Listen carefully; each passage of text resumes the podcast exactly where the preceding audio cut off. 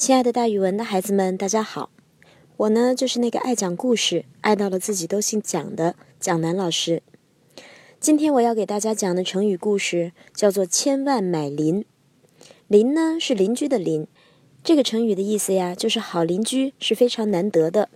在南北朝时期，梁武帝非常欣赏吕僧真的才干。有一次，吕僧真请求梁武帝让他回乡扫墓，梁武帝不但同意，而且还给他任命了一个官职，让他光耀一下门庭。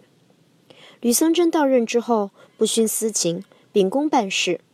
因公会客的时候，连他自家的兄弟也只能在外堂等候，而不能进到客厅里面。有一些近亲以为吕僧真这样的靠山来了，可以不再做买卖了，都到州里来见他，想谋得一官半职。可是吕僧真耐心地说服他们回去，继续做自己的小生意。他是一个清官，绝不会徇私枉法，给自己的亲戚照顾的。吕僧真住宅的前面有一所他属下的官舍，平时出入的人非常多。有人建议他要那个属下到别处去办公，把官舍留下来。吕僧真严辞拒绝，表示绝不能把官舍作为私人的住宅。他这种廉洁奉公的高尚品德受到了人们的称颂。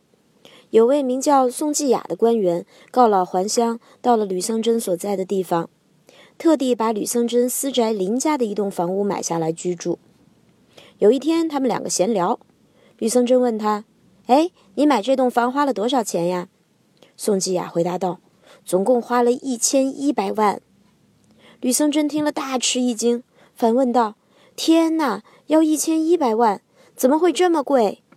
宋继雅笑着回答说：其中一百万是买房屋的，一千万是买邻居的。吕僧真听后想了一会儿才明白，跟着笑了起来。原来房子好买，好邻居难得呀。这个故事和孟母择邻的故事差不多，所以我们要知道，住在好邻居的旁边是会沾染贵气的，也会学到非常好的品质。所以好邻居是非常难得的哟。好了，孩子们，今天的成语故事就给大家讲到这儿，咱们明天再见。